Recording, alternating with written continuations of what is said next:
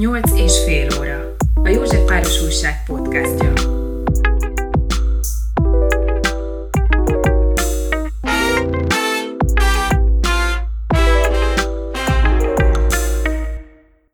Ez itt a 8 és fél óra következő adása. Balog Fruzsinához jöttünk el a lakására beszélgetni. Én Pálinkás János vagyok. Hát most az egész beszélgetésnek az apropója, hogy a TASZ egy úgynevezett szabaddíjat indított el, ezt már három éve, olyan embereknek, akiknek a civil kurázsiát, a bátorságát díjazzák, és ezzel is valójában fölhívják a figyelmet nagyon fontos ügyekre, és hát idén te vagy az egyik jelölt, te mint a CKA-nak a közösség szervezője, és az Oltas, hogy élhes kampány miatt, de még mielőtt erről beszélgetnénk, mesélj egy kicsit magadról. Én ismerlek téged a 8. kerületi kötődésed is tudom, de nem biztos, hogy minden hallgató tudja, hogy vagy. Hát én is szeretettel üdvözlök minden hallgatót. Balogh Fruzsimik a CK országos közösség szervezője, és egy pici helyesbítés, hogy ugye itt a TASZ igazából az Oltas, hogy élhes kampányt jelölte, mert magánszemélyeket és ugye különböző kampányokat is támogathatnak, vagy hogy jelölhetnek, és itt az Oltas, hogy élhes kampány volt jelölve, ami egy koalíciónak az eredménye, de akkor majd erről még mesélek. Hát a nyolcadik kerületi kötődésem, én ott nőttem föl, tehát igazából hat hónapos koromban költöztek Nagyecsedről a szüleim föl, az anyukám szüleivel Budapestre, a 8. kerületbe, a Kálvária utcába, és egészen 16 éves koromtól 18 éves koromig én a Kálvária utcában éltem életvitelszerűen, úgyhogy eléggé van kötődésem, igen, mind mai napig, ugye Pikó kampánynál nagyon megint visszajött a 8. kerületi kötődés, és hát folyamatosan dolgozom a kerületben, nagyon sok programot vittem végig, legutoljára a kesztyűgyárban dolgoztam, amikor a nyári táborban a gyerekeket oktattam cigánytáncra. Mégis téged valószínűleg többen ismernek a Dick TV-ből. Ott voltál műsorvezető? Igen, tehát ez úgy volt, hogy a Dick TV-nek alapító tagja volt, amit Kispesten hoztuk létre egyébként a Dick TV-t, a Kispesti Cigány Nemzetiségi Önkormányzat, aminek képviselője vagyok. Létrehoztuk Balogelekkel a, a Dick TV-t, és mint műsorvezető, szerkesztő, aztán meg mikor már csatorna lett, akkor főszerkesztőként dolgoztam benne. És uh, most már nem dolgozol Tehát nem, most már több mint két éve nem. Volt egy vezetőségváltás, aztán úgy döntöttünk, hogy jobb, ha külön váljunk, mert eléggé másak az elképzeléseink. Miben volt ez a, milyen volt ez a váltás a Dick TV-vel? Hát én, én, én, amikor a Dick TV-nél elkezdtünk dolgozni, és a Dick TV-t megalkottuk, akkor mi azt álmodtuk meg, hogy egy igazi roma médiumot hozunk létre, ami egy valós képet mutat a cigányságról, nem az elferdített média, mint ami amúgy napjainkban mindenhol zajlik. Tehát ugye megszoktuk, hogy ahogy a szegénységről, vagy valamilyen rossz dologról van szó, akkor valahogy mindig roma kerül a képernyőre, vagy romákat vágnak a képernyőbe az alá a riport alá, és hogy mi pont ezt akartuk ellensúlyozni, hogy megmutatni azt, hogy mennyi érték van a kultúránkat, megmutatni, hogy milyen színes, és próbálnánk úgymond hidat képezni a romaság és a többségi társadalom között, ami többé-kevésbé elindult és kezdett sikereseni, de a mikor vezetőségváltás volt, én azt láttam, hogy ők nagyon inkább a zenére mentek volna rá, és ugye, ugye de ez be is jött, tehát hogy én azt mondom, hogy a mostani diktév ez kifejezetten zenecsatorna. Uh-huh.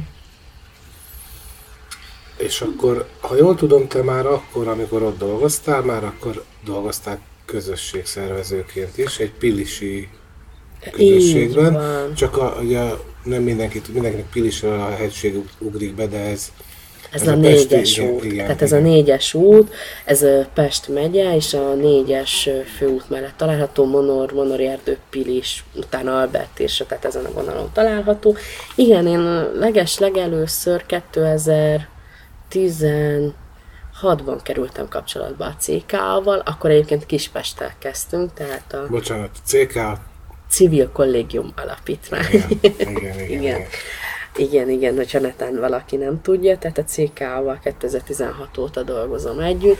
Először, mint közösségi vezető dolgoztam Kispesten, és 2017-től pedig, mint helyi közösség szervező ö, dolgoztam Pilisen. Pilisen elég nehéz dologom volt, mert azért ott a szegregátumi részen ö, dolgoztam, főként romákkal, mert egyébként azt kell tudni, hogy hiába egy ilyen szegregátumnak nevezhető a külvárosi rész, ö, ugyanúgy nem romák is, azért bőszámmal laknak. Nyilván több a, a roma lakos, de hogy, hogy voltak hogy nem romák is, és hát igazából nem azt néztük, hogy roma vagy nem roma, hanem hogy szegény ember. Hát akkor ott sok ügy volt, tehát hogy ott, ott annyi minden történik, tehát mondjuk ott nincs aszfalt, tehát a külvárosi részen homok van és dűlők, homokos dűlőket kell elképzelni, és akkor mondjuk ugyanúgy fizetnek úthasználati díjat. Tehát, hogy, és akkor ez ilyen nonsens volt. Vagy ott egészségügyi ház van építve, ami egy ilyen pályázati pénzből épült. Ugyan nem ez a, a az az egészségügyi központ, nem, nem, nem kötelességük mindenkit ellátni, tehát ott van ö, 300 forintos, ö, mindjárt mondom, tehát mindig nem vizidi, hanem jaj, fenntartási valami, tehát hogy hú, már és sok évvel ezelőtt volt. Tehát, hogy, hogy amivel segítik azt, hogy fenntartsák ezt, a, ezt az épületet, tehát nem, nem kötelességük a taj kártya alapján csak ellátni. Az a Cegléda köteles ö, egészségügyi központ STK, ami a szakellátásokat finanszírozza, és ezt ingyen igénybe vehetik. Itt sajnos hozzájárulási. Egészségügyi költség hozzájárulás. Azaz, a hozzájárulási díjat kell fizetni. És akkor ugye ezzel, ezért próbáltunk lobbizni, hogy ez megszűnjön, mert a polgármester asszony elmondása szerint azért egy év alatt nekik ebből a 300 forintból mindösszesen 2 millió forintnyi bevétel van, és akkor úgy voltunk, hogy azért 2 millió forintot csak sikerül valahogy összegazdálkodni máshonnan, vagy, vagy segítünk inkább, hogy ezt összelobbizzuk, de úgy döntöttek, hogy nem, tehát hogy ezt elutasították, ezt a kérelmünket. De ott neked közösségszervezőként mi volt a dolgod? Tehát az ott élőknek az érdekképviseletüket próbálod valamilyen módon ellátni, hogy kiárni mondjuk ilyen ügyeket az önkormányzatnál vagy a megfelelő hivatalnál, de mint közösségszervező ott milyen munkát végzel? A közösség, igen, a közösség szervező egy eléggé tágfogalom tud lenni. Ugye nagyon sok mindenhol halljuk már azt a szót, hogy közösség szervezés, sok mindenkinél sok mindent jelent. Nálunk a Civil Kollégium Alapítványnál mi azt mondjuk, hogy az érdekérvény, érdek, érdekérvényesítő készségüket próbáljuk az embereknek úgymond emelni. Tehát, hogy itt nekünk nagyon fontos az, hogy nem én, mint közösségszervező menjek és intézek el mindent, amit nem tartok korrektnek, hanem az én feladatom közösségszervezőként az, hogy ott helyben ezeket az embereket egy csapattá kovácsoljam, egy közösséget alkossak, egy közösséget szervezzek össze, akik kiállnak a saját érdekeikért. Tehát, hogy itt az a, az a feladat, hogy képessé tegyük őket arra, hogy megmozduljanak és emeljenek szót a jogaikért, és minden hasonló dolgot. Hámot adtok, nem halat. Így van. Így van. És megtanítjuk azokat a módszereket, azokat a dolgokat nekik, ami, amivel elérhetik azt, nyomást gyakorolhatnak, hogyha így jobban tetszik. És ott Pilisen megtaláltál olyan embereket, akik végül is abban a közösségben ilyen ügyek képviselőjévé váltak, mert ugye nyilván nem mindenkit lehet erre Ö... de néhány véleményvezért a közösségen belül ki lehet így mondjuk így nevelni, vagy, vagy átadni azt a tudást, azt az attitűdöt, amivel utána ő a saját közösségének az érdekeit tudja képviselni.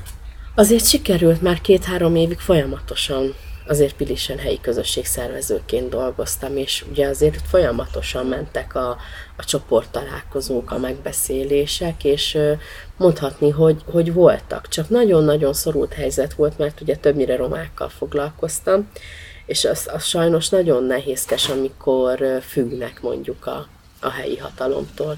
És azért ott a, a lakásügyek, meg mindenféle szociális ügyek nagyon kihatottak, mert hogyha mondjuk látták őket velem, akik tudták, hogy a fő mozgatója ennek az egész csoportnak. A bajkeverő. A, igen, a bajkeverő. akkor, akkor sajnos ez járt néha azzal, hogy mondjuk elvontak egy segét, vagy meglettek fenyegetve, vagy hasonló dolgok. Tehát konkrétan ez úgymond idézőjeles vizitdíj után az egyik közösségi vezetőmnél megállt a helyi emberke, helyi verő emberke, és azt mondta, hogy most állj le, vagy bajod lesz. Tehát azért ez nem, nem piskóta munka, és akkor elég nehéz tovább vinni ezeket az ügyeket, akkor, amikor az egyik főemberedet elveszted. Ez kemény. Hát nagyon. Eléggé. Tehát amikor függsz, akkor, akkor nagyon nehéz. Tehát nyilván nem fognak akkor ezek az emberek úgy teljes vászélességgel odállni arccal. Na- nagyon szívesen jönnek beszélgetni, gondolkodni, akár stratégiát alkotni, de kiállni nagyon kevés az, aki ki tud állni, mert sajnos ez, a, ez az igazság, hogy a romáknak a 90%-a nagyon függ sokszor a helyi önkormányzattól, vagy bármi. Tehát azért itt a közmunkaprogram, különböző szociális juttatások azért erősen jelen vannak. Hát ez az idei választások után is, amikor keresték a felelősöket az eredmények után sokan, akkor úgy meglettek nevezve a vidéki szegények, a romák bűnbakokként. Ja, hát ez, ez minden, mindig így van. Hát akkor azért nagyon sokan mondták, hogy azért az a függőségi viszony, ami ilyen kis településeken él, ahol van egy polgármester, vannak eh, olyan helyi vezetők, akik gyakorlatilag, akiknek a kezükben van az ott élő emberek élete, a mindennapjaik, ott azért azt nagyon nehéz nekünk innen a városból elképzelni, hogy ez hogyan is történik.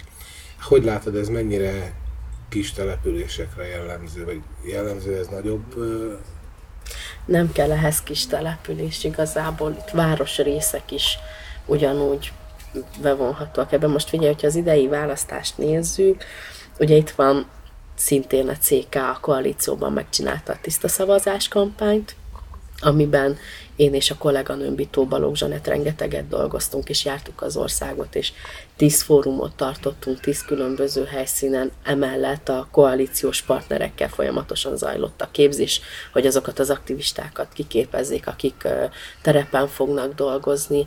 Szóval azért elég nagy munka volt ezt az egészet koordinálni, részt venni, sajtózni, stb. És hogy nem csak a kisvárosok bukták el ezt a történetet akkor. Tehát azért nagyvárosok, Debrecen, Nyíregyháza, stb. Nagyon jellemző ugyanúgy a nagyvárosokra is, és nem muszáj ahhoz, hogy kis ember legyél, mert itt nem mindig elmondjuk a szavazatvásárlás, és ez a kiszolgáltatottság nem csak a nagyon szegény réteget érinti, ugyanúgy nagyba is megvan ennek az ugyanilyen fortéja. Nem akarok nagyon belemenni, de mondjuk azt mondom, hogy rezsicsökkentés, hát az sem a legszegényebbeket érinti, vagy nem őket tudják ezzel meggyőzni. Vagy ha azt mondom, hogy 13. havi nyugdíj, hát az sem a szegregátumban élő három gyerekes családanyukát érinti. Vagy ha azt mondom, hogy a adókedvezmény, ez nem, nem ettől függ. Tehát, nem csak azt jelenti a szavazatvásárlás, és oda megyek és 5000 forintot nyomok a kezébe. Most ki mit gondol ez alatt? Itt most soroltam egy pár dolgot, tudnék még millió más módszert. Én részt vettem ezen a képzésen valamikor tavasszal, írtunk is róla, amit a CK-ban csináltatok, Tiszta Szavazás címmel ment, ami hát sokféle aspektusát érintette a témának. Itt ugye nem csak aktivistákat képeztetek, hanem a sajtómunkatársait is elláttátok információkkal. Ez egy ilyen online képzés volt, amit CK szervezett, és TASZ-szal közösen, meg Hát más ez egy nagy koalíció volt, tehát ugye azért itt a, a fő négy partner az a CK, a Civil Kollégum Alapítvány, a TASZ, a Politika Capital és a, az a hang volt, és akkor emellé még jöttek egy-két partner, aki segített nyilván ebben az egész történetben, de így mi négyen főképp mi voltunk a szervező, és a trénerek is, tehát a trénerek is közülünk jöttek. És hát akkor van még egy ilyen projekt, amiről eddig nem beszéltünk, és én erről szeretnék sokat hallani tőled most ebben a beszélgetésben leginkább. Ez az oltas, hogy élhess. Ami, ami kapcsán ez a TASZ-os szabadi jelölés is felmerült. A Covid járvány alatt ti abban próbáltatok segítséget nyújtani, főleg a szegregátumokban élőknek, hogy ö, tudják magukat regisztrálni a oltásra. Amikor először ez az egész, hogy regisztrálni kell magadat online, stb. pont az jutott eszembe, te jó Isten, hát hogy vannak emberek, akik egyszerűen nem, nem jut el hozzájuk ez az információ, hogy hogyan lehetne, ha el is jut, hogyan fogják, hogyan lehet megoldani annak a logisztikáját. És hát ti, ha jól tudom, ezzel a kampánya pont ezeket az embereket segítettétek, és hogy ugye nem csak arról van szó, hogy ti ott voltatok 3200 településen, hanem ha jól tudom, az volt ennek a lényege, hogy olyan embereket képeztetek ki, akik utána még tovább tudnak menni más településekre, mert itt sokkal hatékonyabb. Hát ez az egész megelőzte a folyamatos Covid elleni védekezésünk, tehát, hogy ahogy beütött a Covid, az első perctől fogva a Civil Kollégium Alapítvány ez folyamatosan csinált valamit. Volt az Ablakapadra kampány, amit az Esélylaborral közösen csináltak az a hanggal, itt az volt a lényege, hogy használt laptopokat, illetve olyan cégeket, akik felajánlották, összegyűjtötték, vagy magánszemélyektől folyamatosan gyűjtöttek. Annak az volt a lényege, hogy olyan okos eszközöket adni rászoruló gyerekeknek, amivel tudnak csatlakozni az online oktatáshoz, hogy nem maradjanak le. Ez volt az egyik, a másik kampány az pedig a tartós élelmiszer, vitamin és tisztítószereket adományoztunk, akkor az ahangon keresztül fundrézeltünk, és két körben sikerült közel 33 millió forintot összegyűjteni, először 20, majd 13-at, amivel ö, a, úgy voltunk vele, hogy ez egy nagyon tűzoltásnyi segítség, tehát tényleg az, hogy tüzet oltottunk vele, mert azért a családok olyan szinten voltak kiszolgáltatva ebben az időszakban, nagyon sokan elvesztették a munkahelyüket, a gyerekek miután nem mentek iskolába, így egész nap otthon voltak, azért az élelmiszerrel bírni így nagyon keményebb az időszakban, főleg, hogyha megbetegednek, és akkor majd még mindjárt erre is kitérek. Tehát azért itt a még egy falat kampány az nagyon erős volt, akkor úgy döntöttünk, hogy nem ö, száz településre akarunk eljutni, hanem kiválasztunk majdnem 20 olyan települést, ahol van helyi közösségszervezővel kapcsolatunk, akikkel tudjuk, hogy tartósan tudunk jól együtt dolgozni, és akkor több körben. Tehát, hogy úgymond havi egyszer kb. eljutottunk, kétszer, háromszor, négyszer egy-egy településen, és akkor így egy, ezek a családok így folyamatosan voltak segítve, tehát azért meg volt oldva elég sokáig az élelmiszer tartományuk, mert nagyon szép csomagokat tudtunk nekik adni, tehát azért nagyon tartós, jó csomagok lettek kitalálva és vive nekik. Ezek a települések szanaszét az országban, vagy pedig szanaszét. a kimondottan valahova Nem, szanaszét, tehát hogy volt Borsod, Szabolcs, Pest megye, Baranya, tehát sok, sok település volt benne, és az is szétszórtan. Tehát hogy tényleg az volt, az számított nekünk, hogy legyen egy olyan helyi ember, aki ténylegesen oda juttatja el, ahova szükség van arra a csomagra, és az, hogy több körös legyen. Tehát nem egyszerű segítség. Ez volt az egyik kampány, és akkor ezután volt infokampányunk, aminek az volt a lényege, hogy információt juttassunk el. Tehát nagyon sok esetben találkoztunk olyan, hogy működik népkonyha a településen, de a rászoruló nem tud róla. És nem értettük, hogy ezt hogy. Hogy ott van egy népkonyha, ami igénybe vehető, a napi főtételt megkaphatnák, de fogalmuk nincs róla, hogy népkonyha működik a településen. De ez hogy lehetséges? Hát ez egy jó kérdés, hogy annyira furán működik a, a rendszer, hogy nagyon durva volt. Na hát mi ezeket próbáltuk így megoldani, hogy körülbelül, hát nem is tudom, olyan 60-70 települést tudtunk egy hónap alatt elérni.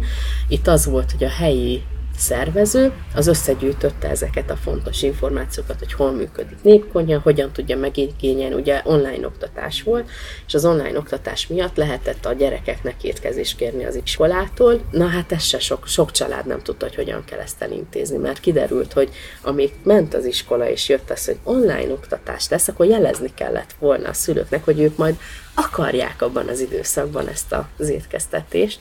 Mindenhol más volt egyébként, de hogy nagyon sok esetben kérték volna, de nem tudták, hogy hogyan kell. De lehet az iskola nem világosítja fel erről a... Volt, ahol tanárokat? nagyon gyönyörűen fel voltak világosítva, de volt település, ahol nem megfelelően. Tehát valami vel az üzenőbe a gyerekeknek hazaküldtek valamit, hogy mit kell csinálni, na de most ezt vagy elfelejte a gyerek megmutatni, vagy nem tudom.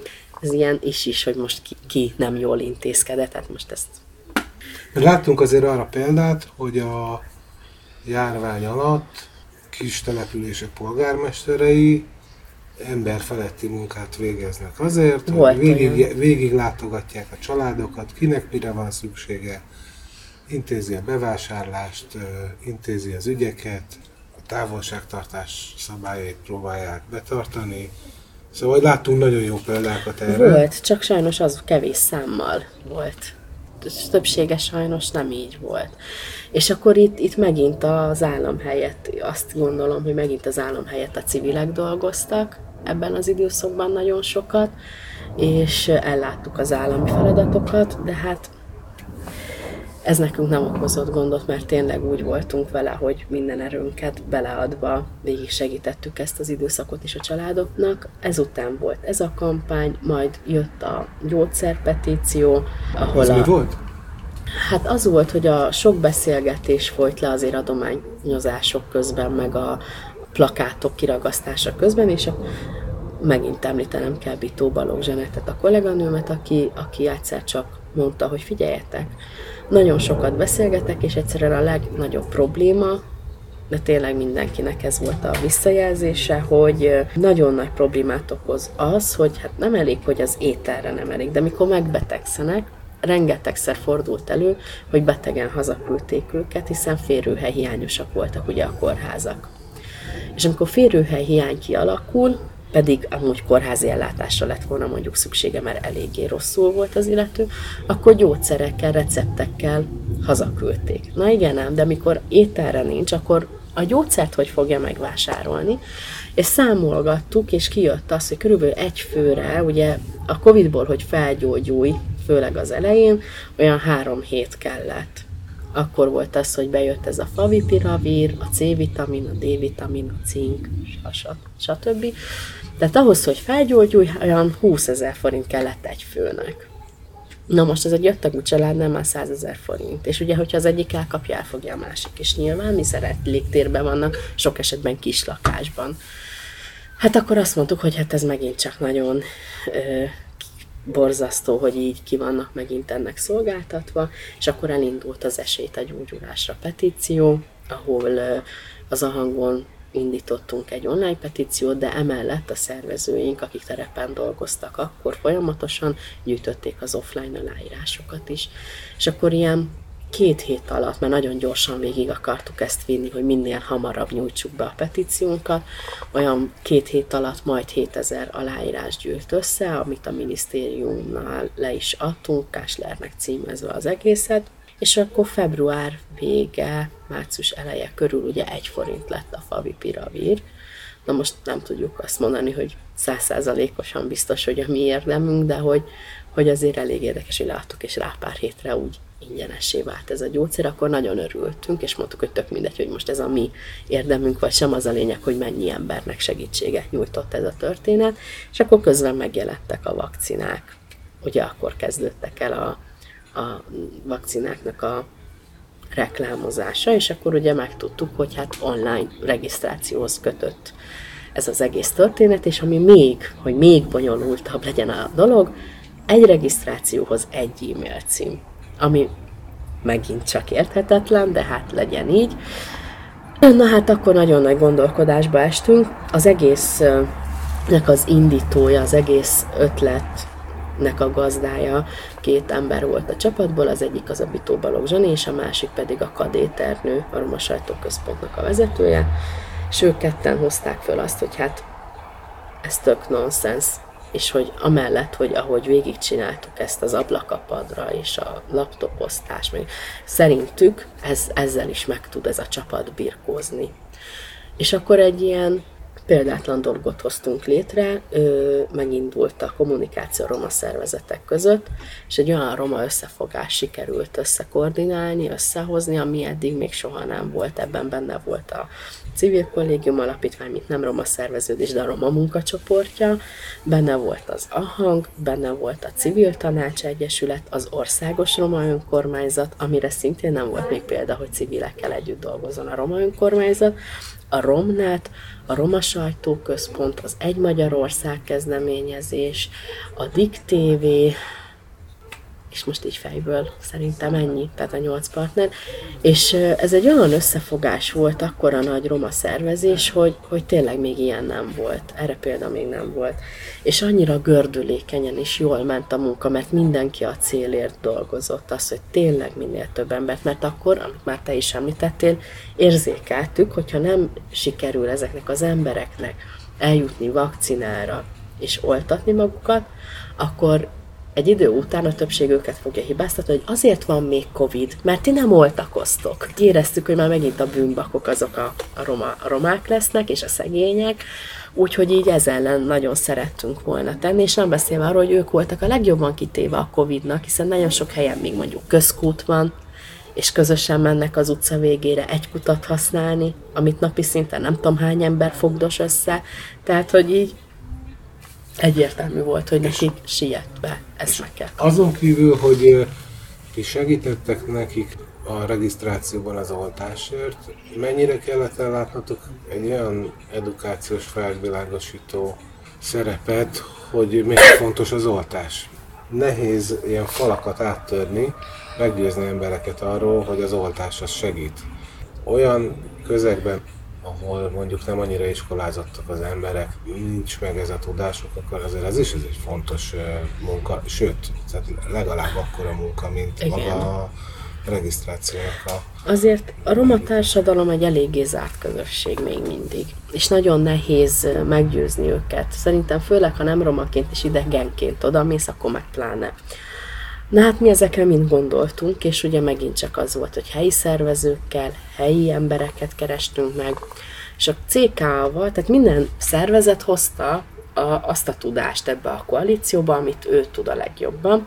Így nyilván a CK a, a közösség szervező tudását és a képzéseit hozta, és akkor itt ebben nagyon egyetértettek a partnerek abban, hogy ne menjen úgy aktivista terepre dolgozni, aki nem vesz részt egy ilyen gyors képzésen. Ez egy ilyen 245 percnyi képzés volt, amit a Zsanival ketten adtunk le, illetve a második 45 percet behívtunk egy egészségügyi szakértőt, aki pedig a vakcinákról adott át információt, pontosan ezért, és ez egy nagyon-nagyon ö, hasznos dolog volt. Én azt mondom, hogy az egész képzésnek ez volt talán a legjobb része és a kulcsa, hogy roma származású egészségügyi szakértőt vontunk be, így a roma aktivisták, akik mentek a terepre, úgymond egy cigány orvos tanhallgatótól, egészségügyben dolgozó fiatal embertől, a Farkas Gyulától hallhatták azt, hogy melyik vakcinát hogyan állítják elő, mit ajánl, melyik betegségnél, ugye ezért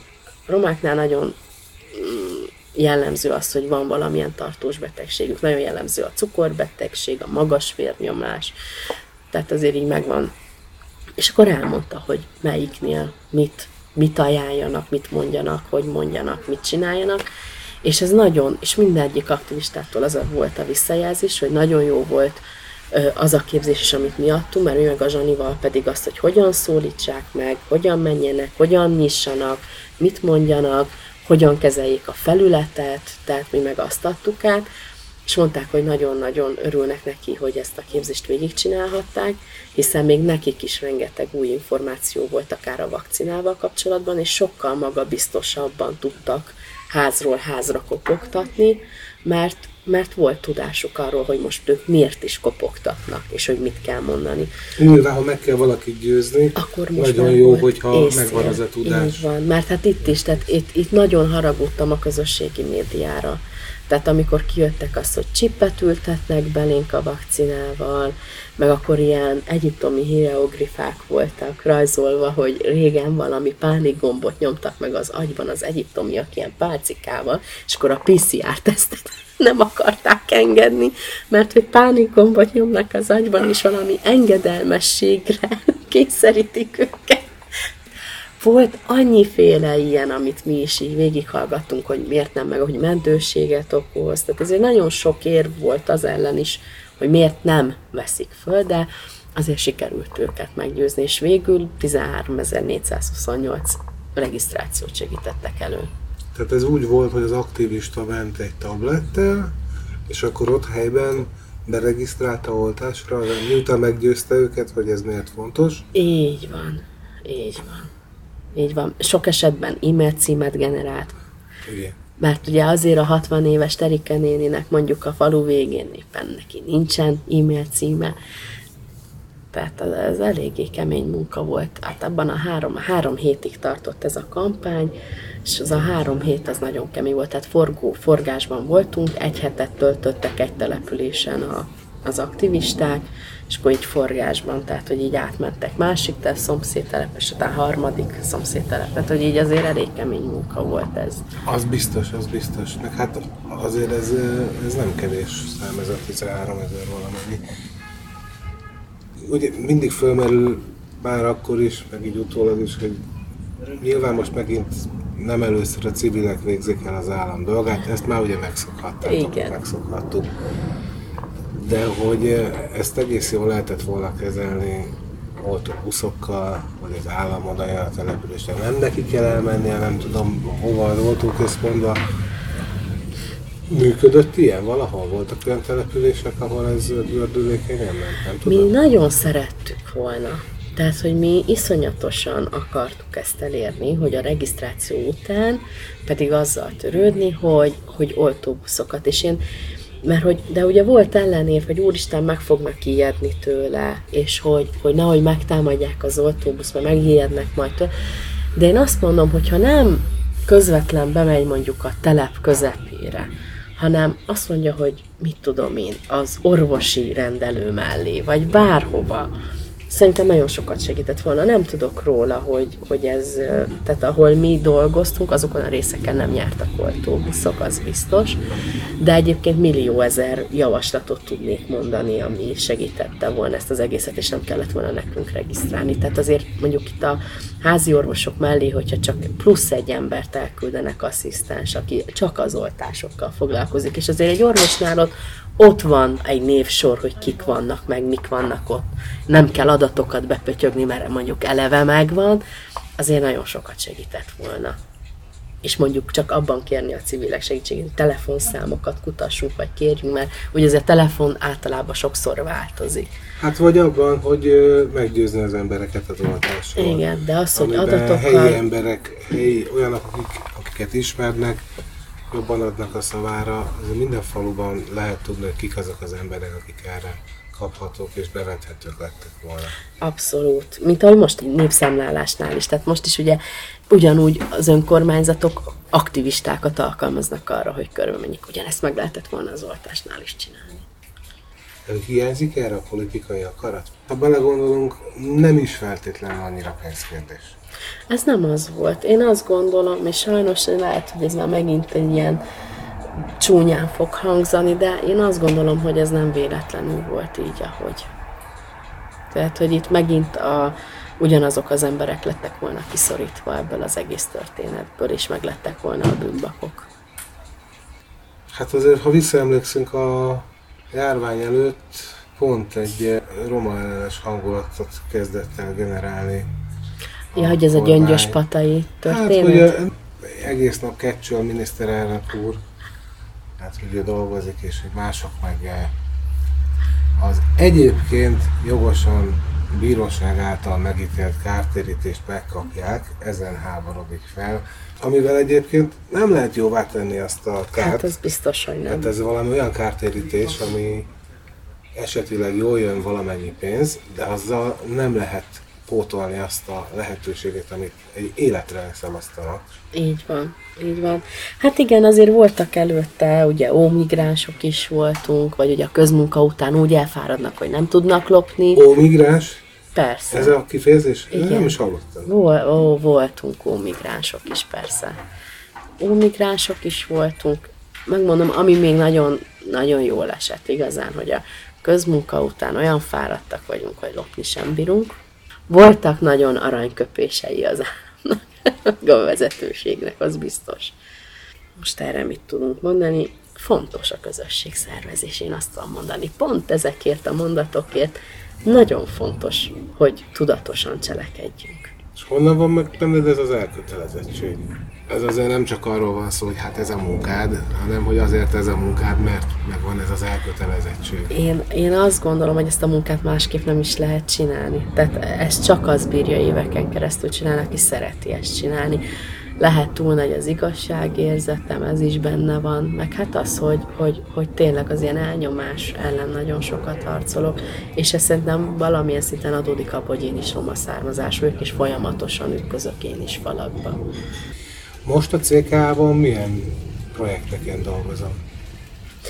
Most a CK-ban nyárra az országos találkozónkra megint említem kolléganőmet Zsanit, Bitó Balogh Zsanit, ö, vele ö, sikerült a CK-on keresztül megalapítanunk a Szomnakuni Lulugyi díjat. Még egyszer? Szomnakuni Lulugyi aranyvirág jelent, és ez a díj, ö, ez arról szól, hogy olyan roma nőket díjazzunk meg, akik nagyon nagy közösségi munkát végeznek, közösség szerveznek, ha úgy tetszik, és nagy, nagy erőfeszítésükbe telt, és akkor azt szoktuk mondani, hogy a háziasszonytól a karrieristáig címmel futnak a projektjeik, és most körülbelül két hete volt a díjátadó, három roma hölgyet díjaztunk, volt hét jelöltünk, és ebből hárman díjaztunk meg, úgyhogy most így ezzel foglalkoztunk, most pedig szabadságon vagyok, közben lebetegedtem, most, hogyha visszatérünk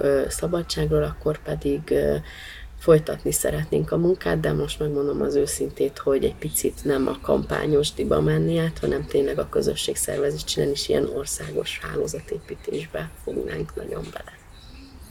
Országos hálózatépítés az azt jelenti, hogy CK a kereteken belül megtalálni a...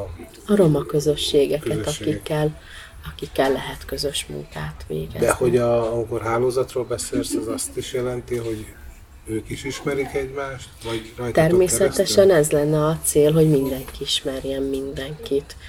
Tehát azért nagyon fontos, hogy, hogy nagyon sok olyan ügy van, ami nagyon sok településen jelen van. És hogyha nem csak az az egy település küzd azzal a problémával, hanem több, és mondjuk közösen próbálnak megtenni érte, akkor szerintem sokkal hatékonyabban tudnának ügyeket megoldani, mint így külön-külön szétszórva. És hogy így igazából ez lenne a célunk, hogy ezeket a ö, településeket, ahol ugyanazonos problémával küzdködnek, ezeket összekapcsolni, vagy megismertetni egymással. És nagyon sok esetben jó tapasztalatcseréket, beszélgetéseket folytatni velük. Hát sok sikert kívánok ehhez, és nagyon köszönjük a beszélgetést. Köszönöm szépen én is.